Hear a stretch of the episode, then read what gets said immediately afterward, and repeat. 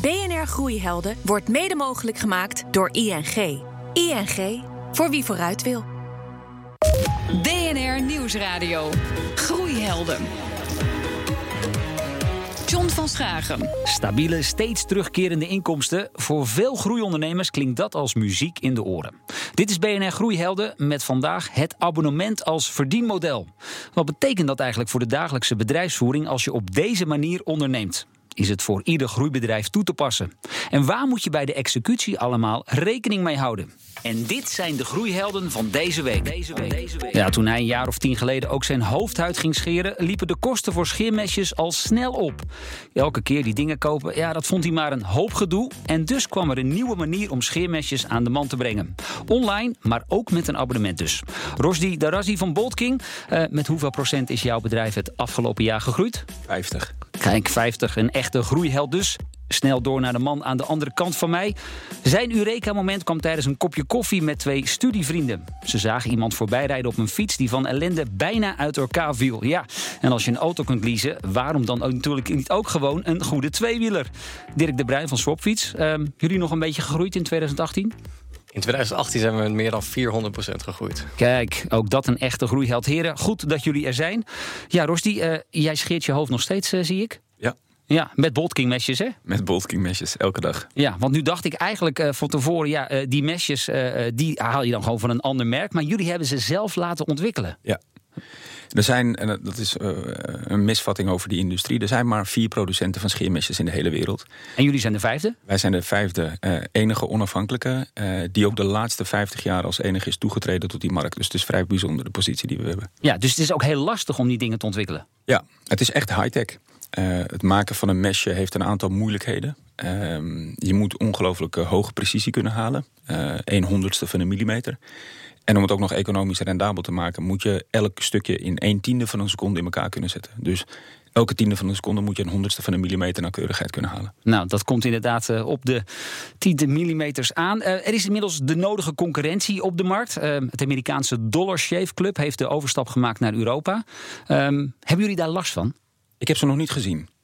Helemaal niet hier in Nederland? Nog niet in Nederland. Hey, want de aankondiging was wel met de nodige bombardie. Was groot. Um, Um, misschien uh, dat ze zich vergist hebben en dachten dat uh, Europa één continent was met, met één land. Uh, maar aan de andere kant ben ik ook heel blij dat, dat zulke partijen op de markt komen. uiteindelijk is er nog steeds een marktleider die 60 tot 70 procent van die markt in handen heeft. Ja, de beste man can get.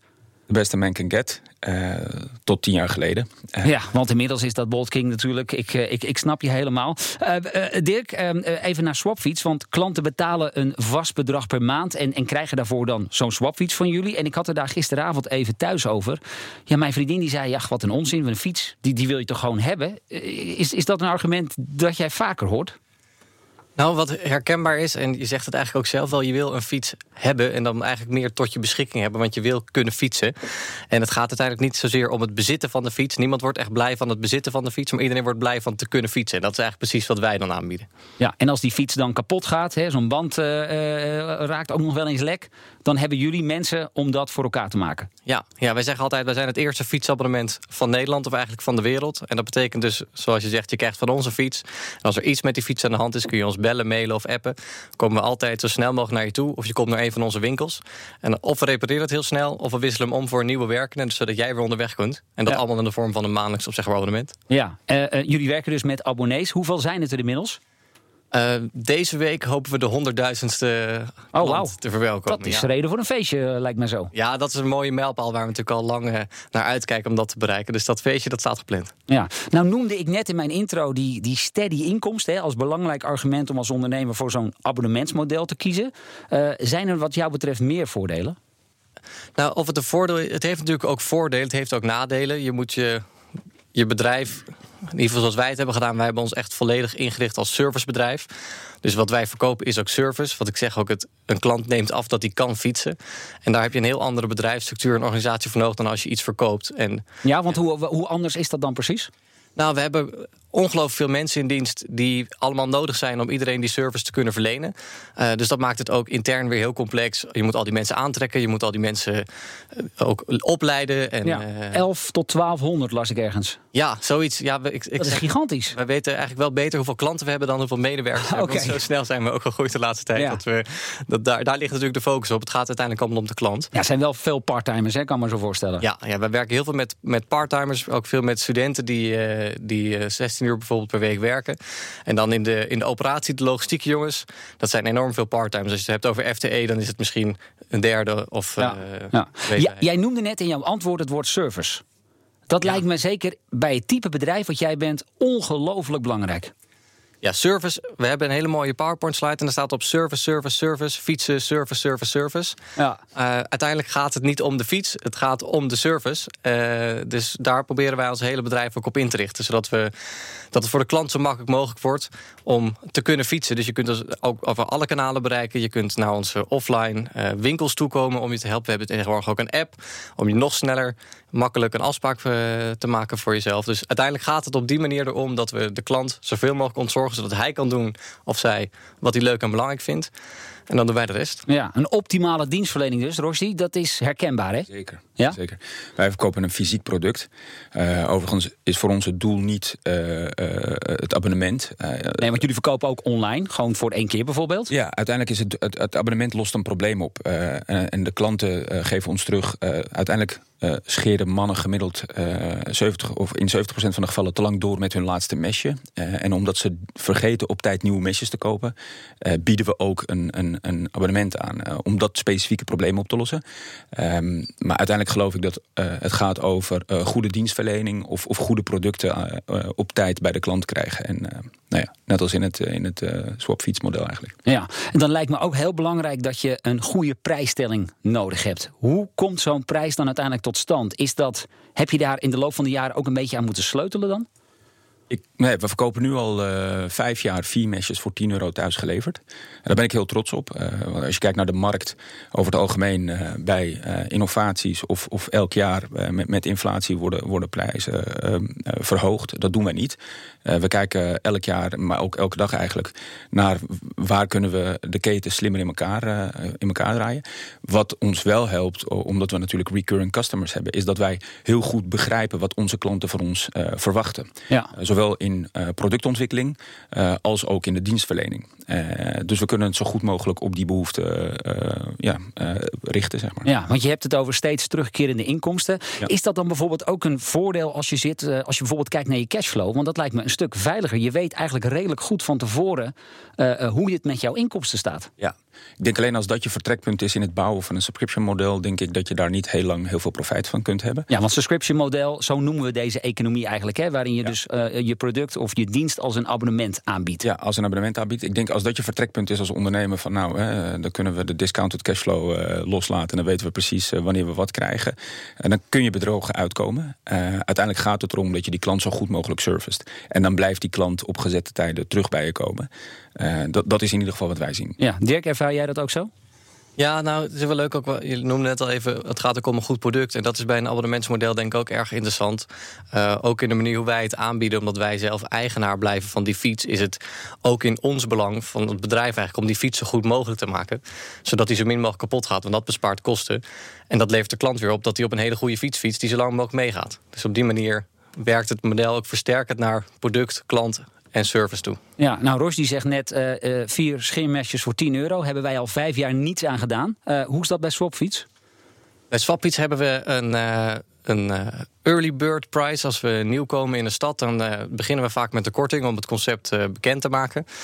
We werken daarna toe naar meer standard pricing. En we zijn ook wat aan het variëren met, in verschillende steden waar verschillende kosten, waar verschillende lokale kosten hebben. Om, te, om wel die servicekwaliteit okay. hoog te houden, maar er wel een gezond bedrijf van te kunnen. Dus dan zou het zomaar kunnen zijn dat een klant van jullie in Amsterdam meer betaalt dan bijvoorbeeld in een een of ander Fries dorp. In een Fries dorp zullen we niet zo heel snel zitten, denk nee, ik. Nee, jullie zijn toch voornamelijk in, in de grote steden ja, actief, de steden is, ja. de, is ons startpunt. We hebben een bepaalde goed, je, dichtheid aan klanten nodig om, uh, om winstgevend te kunnen zijn. Maar inderdaad, het, uh, wat je zegt klopt wel. Uh, in Amsterdam hebben we bijvoorbeeld geen studentenkorting. Het is natuurlijk een grote complexe stad, de dure operatie, duur vastgoed. Dus op die manier zit er wel wat differentiatie in. Maar uiteindelijk is iedereen heel erg blij om het te betalen. Want uiteindelijk is het het product waar iedereen heel enthousiast van wordt... of het abonnementsmodel waar iedereen heel enthousiast voor wordt. Groeihelden. De een verkoopt fietsen, de ander scheermesjes. Toch staan ze vandaag allebei in dezelfde studio. En dat is natuurlijk niet zonder reden. Ze bieden hun product namelijk aan als abonnement. Dick de Bruin is van Swapfiets en Rosdi Darazi van Bolt King. Rosdi, uh, Jij ook nog een groeiheld? Ja, voor mij was het ook. Eh, het is niet makkelijk. Ik heb een groeiheld of groeihelden op merk. Uh, de jongens van Innocent, de jongens van Rituals doen waanzinnige dingen. Als je specifiek kijkt naar uh, direct-to-consumer, dus vind ik Jeff Bezos in Amerika internationaal vind ik ongelooflijk. Amazon. Ja. ja. En wat, wat doet hij nou zo goed? Waar kun jij iets van leren? Nou, ik denk dat hij die, die um, compleet zijn bedrijf rondom die klant gebouwd heeft. Uh, met een volle focus op hoe maken we het die klanten zo makkelijk en zo goed mogelijk om bij ons te bestellen. Dat is fenomenaal. Ja, ik heb inmiddels eh, contact met Lars Duursma van Debatrix. En dat bureau traint mensen in presenteren en overtuigen. Uh, ja, Lars, wie is jouw groeiheld? Nou, mijn groeiheld is uh, Michiel Muller. Dat is de man van Picnic. die kennen we, de online supermarkt. En waarom vind je hem zo inspirerend? Nou, er zijn, er zijn twee dingen, denk ik. Allereerst, uh, er zijn best wel veel mensen die één bedrijf succesvol hebben opgericht. Uh, maar Michiel Muller die blijft het maar doen met alles wat hij doet. Met Roet Mobiel, met Tango, Picnic. En niet, niet, hij heeft tussendoor ook wel wat dingen opgericht die geen succes waren. Maar hij blijft maar elke keer op zoek gaan naar gevestigde partijen die hij kan, kan uitdagen. En daar is hij best succesvol in. En wat volgens mij ook iemand um, een inspirerende ondernemer maakt, is dat hij anderen inspireert tot ondernemerschap. En uh, wat ik leuk vind van Michiel Muller is dat hij, hij heeft twee boeken geschreven over ondernemerschap. Hij heeft uh, een TED-talk gegeven waarin hij uitlegt volgens hem het geheim is van uh, ondernemerschap. Maar hij doet ook bijvoorbeeld veel met jongeren en studenten om, om hen ondernemerder te maken. En volgens mij ja, dat, dat zouden we in Nederland wel uh, wat, wat meer kunnen gebruiken. Want als we willen dat we met z'n allen heel veel ondernemender worden... Ja, dan, dan hebben we meer mensen nodig als Michiel Muller. Ja, nou heb jij een bureau waarbij jij mensen traint in het presenteren, in het overtuigen. Um, dat lijkt nogal ver te staan van een online supermarkt. Maar zijn er bepaalde lessen van hem die jij ook probeert toe te passen in jouw eigen bedrijf? Ja, absoluut. Dus, uh, als ik er één hele simpele uitpak... het is soms een beetje een dooddoener, maar heel vaak moet je als ondernemer dingen gewoon doen. Ook al weet je niet precies wat de uitkomst daarvan gaat zijn. En wat hij bijvoorbeeld in, in, zijn, in zijn boek ook aardig omschrijft, is soms moet je van als ondernemer van A naar B gaan, waarbij B helemaal niet iets, iets is waar je wil zijn of waar je, waar, waar, waar, waar je uiteindelijk terecht wil komen. Maar als je dan bij B bent, dan zie je ineens de mogelijkheden voor C, D en E, waar je anders nooit gekomen zou zijn. Dus, dus hij stimuleert ondernemers ook van, uh, ja, ja so, soms moet je gewoon iets uitproberen, soms moet je ook gewoon iets doen. Uh, ook al weet je niet wat de uitkomst is, want het punt is, ja, wacht niet tot het perfecte product, wacht niet tot de perfecte kans. Doe eerst iets en vanuit daaruit kun je dan gaan doorontwikkelen. En zie je ineens mogelijkheden die je anders nooit had gezien. Dankjewel, Lars Duursma van Debatrix. BNR Nieuwsradio. Groeihelden. Muziek, films, software, maar ook condooms, contactlenzen en zelfs licht. Het zijn producten en diensten die tegenwoordig ook als abonnement worden aangeboden. Dirk de Bruin is van Swapfiets, dat binnenkort de honderdduizendste klant hoopt te verwelkomen. Deze week zelfs al, zo hoorden we zojuist. En Rosdi Darazi, hij is de medeoprichter van Bolt King. Gestoppeld Nederland weet zijn scheermesjeservice al jarenlang te vinden. Uh, ja, heren, wat ik mij afvroeg. Hebben jullie nou het idee dat je door dit businessmodel ook een ander bedrijf bent? Hè? Dat je uh, bijvoorbeeld anders opereert dan een bedrijf dat, dat spulletjes inkoopt en verkoopt. Hoe is dat bij jullie, Dirk? Ik denk dat je jezelf zeker anders moet organiseren als een abonnementsmodelbedrijf. En in ons geval, wij zijn echt heel erg servicegericht. En er zit in die zin ook nog wel een verschil tussen een abonnementsmodel, misschien zoals Bolting, wat inderdaad mesjes verkoopt en dan als een recurring order uh, abonnementsmodel ze bij de consument krijgt. Want bij ons in, in het fietsabonnement voorbeeld is de fiets wordt nooit van de klant. Dus hij kan alleen fietsen en de fiets blijft van ons. Um, daardoor werkt het toch allemaal weer heel erg anders. En moet je bijvoorbeeld, wij als bedrijf moeten dus ook veel investeren in fietsen. Want voor elke klant hebben wij een fiets nodig. Uh, nou ja, dat is allemaal, zijn allemaal dingen die heel anders zijn dan als je die fiets dan in één keer zou verkopen. En dat op die manier je werkkapitaal weer vrijmaakt om een nieuwe fiets te kunnen inkopen. Ja, Rosdi, hoe is dat bij, bij Bolt King? Nou, ik ik ben het deels uh, met je eens, deels niet. Uh, wij, wij, investeren uh, heel veel in, in product development, omdat ons bestaansrecht is uiteindelijk goede producten verkopen. maar tegelijkertijd denk wat ons anders maakt dan als je alleen maar in één transactie zou denken, is dat wij kijken naar de total, wat wij dan noemen user experience. uiteindelijk gaat het erom dat je ehm, eh, die hele eh, reis die je maakt als klant zo makkelijk mogelijk wil maken. Ook als mensen opnieuw denken aan het kopen van die mesjes. En bij wijze van spreken met één klik weer opnieuw bij je kunnen bestellen. Dus dan, dan, kijk je er integraler naar dan het pushen van een product, zeg maar. Ja, nou kan ik mij voorstellen, hè, want Dirk, jij doet het met fietsen. Jij hebt scheermesjes, Rosdi. Ja, soms dan ben je toch ook wel eens met je compagnons aan het fantaseren van ja, wat wij met scheermesjes doen, dat zou misschien ook voor andere producten wel eens kunnen gelden. Ja, zo, zo denken wij niet. Waar, wij vooral aan denken is hoe lossen we een probleem op. En, en mannen besteden nu 20 minuten per dag in die badkamer. Uh, je merkt, uh, tenminste wij merken, we hebben nu 400.000 gebruikers uh, in Europa. We krijgen ongelooflijk veel feedback van onze klanten op dagelijkse basis over producten die ze missen, producten die ze liever anders willen zien. Ja, zoals bijvoorbeeld? Nou ja, kijk, wij, wij zijn toen we begonnen, zijn we gefocust op, op, geweest op scheermesjes, omdat het heel moeilijk is om die dingen te maken. na vier, vijf jaar beginnen we steeds beter te begrijpen hoe, hoe, hoe dat werkt. een logische expansie is bijvoorbeeld scheergel of dat mannen zeggen van goh, een aftershave crème of een deodorant zonder aluminium. Dus wat je nu ziet binnen onze klantgroepen, is dat, dat mannen specifiek vragen om: kun je ons helpen die 20 minuten zo makkelijk en aangenaam mogelijk te maken? Want je levert me toch al één product, kun je de rest ook niet voor me regelen. En, nou ja, daar ja, volgens mij zelfs al boxershorts zag ik staan in de webshop, hè? Ja, we hebben in die 20 minuten hebben, dat is heel grappig, uh, want sommige mensen snappen de link niet, maar we hebben heel veel van onze klanten geïnterviewd en we hebben gevraagd van beschrijf die 20 minuten voor jou eens. Nou, uh, een groot deel van die mannen uh, die stapt ochtends de, de badkamer in, trekt ondergoed uit, doucht en trekt weer nieuw ondergoed aan. vanuit dat beeld hebben wij gezegd, nou, da daar willen wij dan een rol voor je inspelen. En dat hebben we gedaan. En dus organisch katoen wat, wat wordt gebruikt. maar met hetzelfde idee, een A-kwaliteit product voor een scherpe prijs op zo'n makkelijk mogelijke manier bij thuis geleverd. Ja, Dirk, gekke ideeën passeren die eh, de revue al eens bij Swapfiets? Er zijn ongelooflijk veel gekke ideeën die je hier in je op kunt laten komen. Het belangrijkste is wel dat we daar voorlopig nog niet op gaan focussen. Er is nog heel veel te doen in, uh, in verschillende fietsmodellen die verschillende klantgroepen kunnen aanbieden. Want simpelweg zit iedereen niet op dezelfde fiets te wachten. Uh, dus daar proberen we eerst te differentiëren. Ja. En dan denk ik bijvoorbeeld aan een elektrische fiets. Ja, nou ja, bijvoorbeeld, we, we zijn dat aan het testen met wat elektrische fietsen. En er komen er dit jaar ook nog meer binnen. Ja. Om verder te onderzoeken hoe dat nou precies werkt. Het is ook weer een hele andere doelgroep natuurlijk. Ja, andere doelgroep. Ook heel ander product. Het is uh, ook een veel duurder product dan een, uh, dan een fiets zonder, zonder een batterij. Dus de vraag is ook heel erg hoe die zich houdt in het veld, zoals we dat dan noemen, in de stad. Wij, wij, zitten toch zelf met die total cost of ownership van zo'n fiets. Dus we moeten daar een model voor vinden, zowel operationeel als naar de klant toe, die voor beide partijen interessant ja. blijft. Want er kan natuurlijk ook veel meer stuk gaan aan zo'n ding. Ja, het is veel kwetsbaarder, eh, kwetsbaarder fiets. Dus ja. We beginnen dan vaak met, uh, met wat standaard fietsen. En we gaan dat een beetje samenstellen met alles wat er beschikbaar is. Om te kijken wat er wel en niet werkt. Om ervan te leren uh, hoe ons product eruit zou moeten zien. En waar, waar klanten blijven worden aan de ene kant. En wat voor ons operationeel haalbaar en betaalbaar blijft aan de andere kant. Ja, maar als je nou kijkt naar dat um, abonnement als verdienmodel. Um, met ervaringen die jullie hebben. Kun je nou zeggen dat dit eigenlijk op praktisch ieder product van toepassing is? Of, of heb, zie je daar toch een soort shift ontstaan? Ik denk dat er wel, er gaat zeker wel een shift ontstaan. Als je kijkt naar echt hoe wij het doen. Dus dat je bijna het werkwoord verkoopt, het, het kunnen fietsen. Dan gaat het uiteindelijk om, om een waar consumenten op zitten te wachten, is een goed product wat ze kunnen gebruiken waarvoor ze het nodig hebben. Of dat nou fietsen is, of wassen, of licht. Hè, dat zijn allemaal voorbeelden van dingen die ook al bestaan.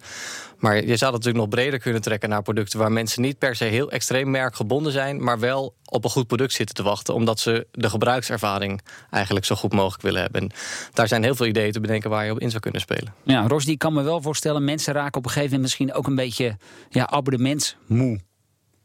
Ja, uh, kan ik me voorstellen. Uh, daarom geloof ik ook niet in uh, denken, uh, beginnen, je denken beginnen met we hebben allemaal producten en hoe kunnen we die in een abonnement krijgen, maar meer vanuit een klant geredeneerd welke problemen heeft een klant en zou een abonnement een oplossing kunnen zijn. Kijk, bij kranten wil je elke dag de krant lezen en daarom is het abonnementsmodel de oplossing daarvoor. Bij scheren is het 70% vergeten het laatste mesje op tijd te kopen en dat probleem probeer je op te lossen. En bij fietsen uiteindelijk wil je eigenlijk geen fiets bezitten, maar wil je mobiliteit hebben. Dus als je vanuit die klant gaat redeneren uh, dan kan het abonnementsmodel een oplossing zijn voor een probleem. En daar geloof ik heel sterk in. Ik heb de afgelopen jaren, vijf jaar, ook heel veel ideeën gezien waar mensen vanuit het product geredeneerd hebben. En dan wordt het een moeilijk verhaal. Want als er niet echt een user case is voor, voor, voor dat specifieke product in een abonnement, ja, dan, dan is het water naar de zee. BNR Nieuwsradio. Groeihelden. Het is weer tijd voor onze mini-masterclass. En deze week is dat met Rutger Prent van Go Fast Forward. Werken aan je bedrijf in plaats van werken in je bedrijf. Daar gaat het in dit programma regelmatig over. En de vraag is even, wanneer doe je dit eigenlijk? Het grappige is dat de meeste mensen dan zeggen... Ja, dat is als ik op de fiets zit of in de auto op weg naar kantoor en terug. Ehm, als ik uh, sta te douchen, uh, op de wc zit, uh, in de sauna zit, aan het hardlopen ben. Um, als ik op vakantie ben, als ik met vrienden aan het praten ben of met bevriende ondernemers. En wat dan dus al snel opvalt, de meeste ondernemers doen dat dus niet op het bedrijf zelf, maar wanneer ze ergens anders zijn. Dus niet op het kantoor, maar buiten het kantoor werken we voor ons gevoel aan, aan het bedrijf. En als dat dan het geval is, dan is het helemaal niet zo'n gek idee om te zeggen: planningmomenten. En zorg er dus voor dat je minder vaak op kantoor bent. Genoeg voorbeelden dat mensen zeggen... nou, de eerste anderhalf of twee uur werk ik uh, thuis... of uh, op uh, woensdagochtend of op vrijdag blok ik die hele dag... en dan ben ik er buiten. Maar ik denk dat het misschien ook wel veel verder kan. En je zou ook kunnen zeggen... nou, een belangrijke KPI voor een ondernemer... is het aantal kopjes koffie buiten de deur. Dat kan natuurlijk ook een diner zijn of een lunch of... nou ja, je begrijpt het denk ik wel. Onthouden dus het kopje koffie buiten de deur als nieuwe KPI omdat ideeën zich nu eenmaal ontwikkelen wanneer je die met iemand anders deelt. En met de vraag die deze andere persoon je stelt, schrijf je je idee meteen iets bij. Je merkt heel vaak dat ondernemers toch iets waar ze al heel lang mee zitten, of wat heel groot is in hun gedachten, dat een kopje koffie dan enorm veel wonderen kan doen. Oftewel, zorg dat je meer uit je bedrijf bent om meer aan je bedrijf te werken. Regelmatig dus een kopje koffie buiten de deur, dat doet wonderen. Je hoorde Rutger Prent van Go Fast Forward. In de studio nog steeds Dirk de Bruin van Swapfiets en Rosdi Darazi van Bolt King. Uh, Dirk, wij staan volgende week met dit programma in Rotterdam Ahoy tijdens Business Boost Live. Een extra lange uitzending van één uur maar liefst. Maar, maar, jij staat ook daadwerkelijk op het podium hè, die avond. Ja, klopt. Ik ben uitgenodigd om aan de ondernemerstafel uh, plaats te nemen. Ja. En dan sta jij in Ahoy uh, samen met Armin van Buren. Ja, wie, wie, wie, wie kan dat zeggen? ja, nou vast nog wel heel veel mensen, maar uh, ja, ik misschien straks ook wel, ja. Ja, maar wat ga je de ondernemers daar vertellen? Het wordt een tafelbreed gesprek over verschillende modellen. En uiteindelijk is de insteek van Swapfiets, we hebben het er net ook al even over gehad, is natuurlijk product as a service. En eigenlijk over de beweging van bezit naar gebruik. En hoe je daar als bedrijf op in kan spelen om. Nou, ik sluit me ook aan bij wat Rossi net zei. Over hoe je.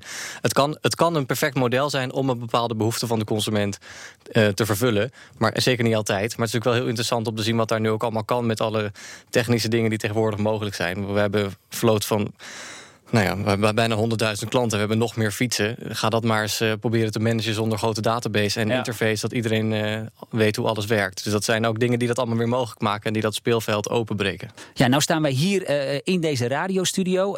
Dirk, jij gaat morgen weer aan het werk. Wat zijn jullie concrete ambities op dit moment? Want jullie zijn inmiddels ook al actief in een aantal landen buiten Nederland. waar zie jij de komende jaren de groei?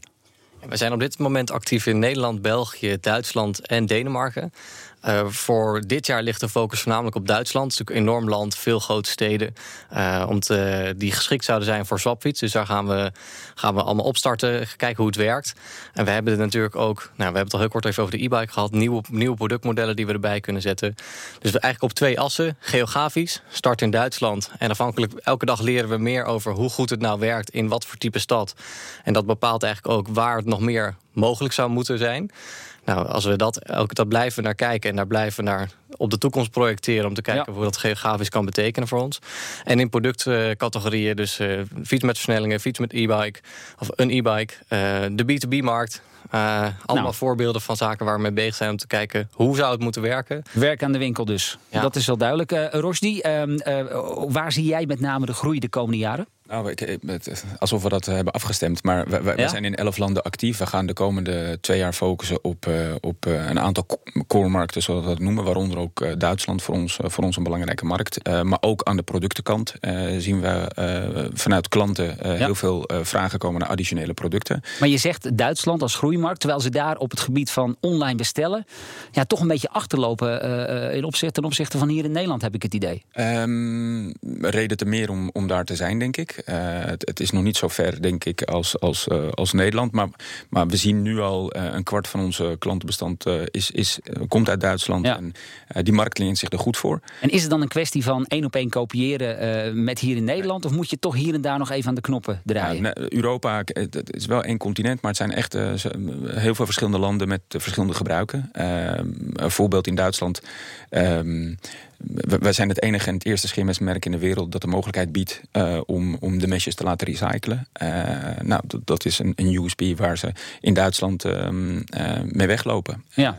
veel meer dan nog in Nederland. En dat benadruk je dan natuurlijk ook heel erg in je communicatie. Meer dan in Nederland, ja, ja. zeker. Mooi. Heren, ik dank jullie in ieder geval voor jullie komst hier naar de studio bij BNR. Mijn groeihelden van deze week, Dirk de Bruin van Swapfiets en Rosdi Darazi van Boltking.